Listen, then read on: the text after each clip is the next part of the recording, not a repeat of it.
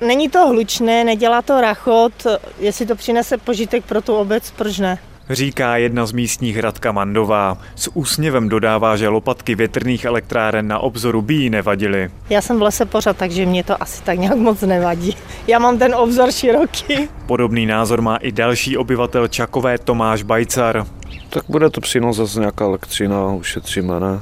Solární i větrné elektrárny chce v obci postavit soukromý investor. Pozemky už na to připravené jsou, popisuje nezávislý starosta Petr Náhlý. Nacházíme se na konci obce Čakové, je to oblast vrchního pole. Prostor se tady jako láme, takže solární elektrárny od cesty a od obce vidět nepůjdou.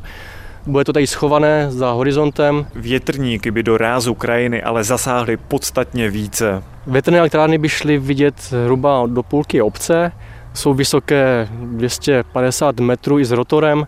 Ten státor je ve výšce 180 metrů, takže část obce a ty větrné elektrárny uvidí. Právě proto chce radnice nechat rozhodnout lidi. Pokud investor záměr potvrdí, v obci bude referendum.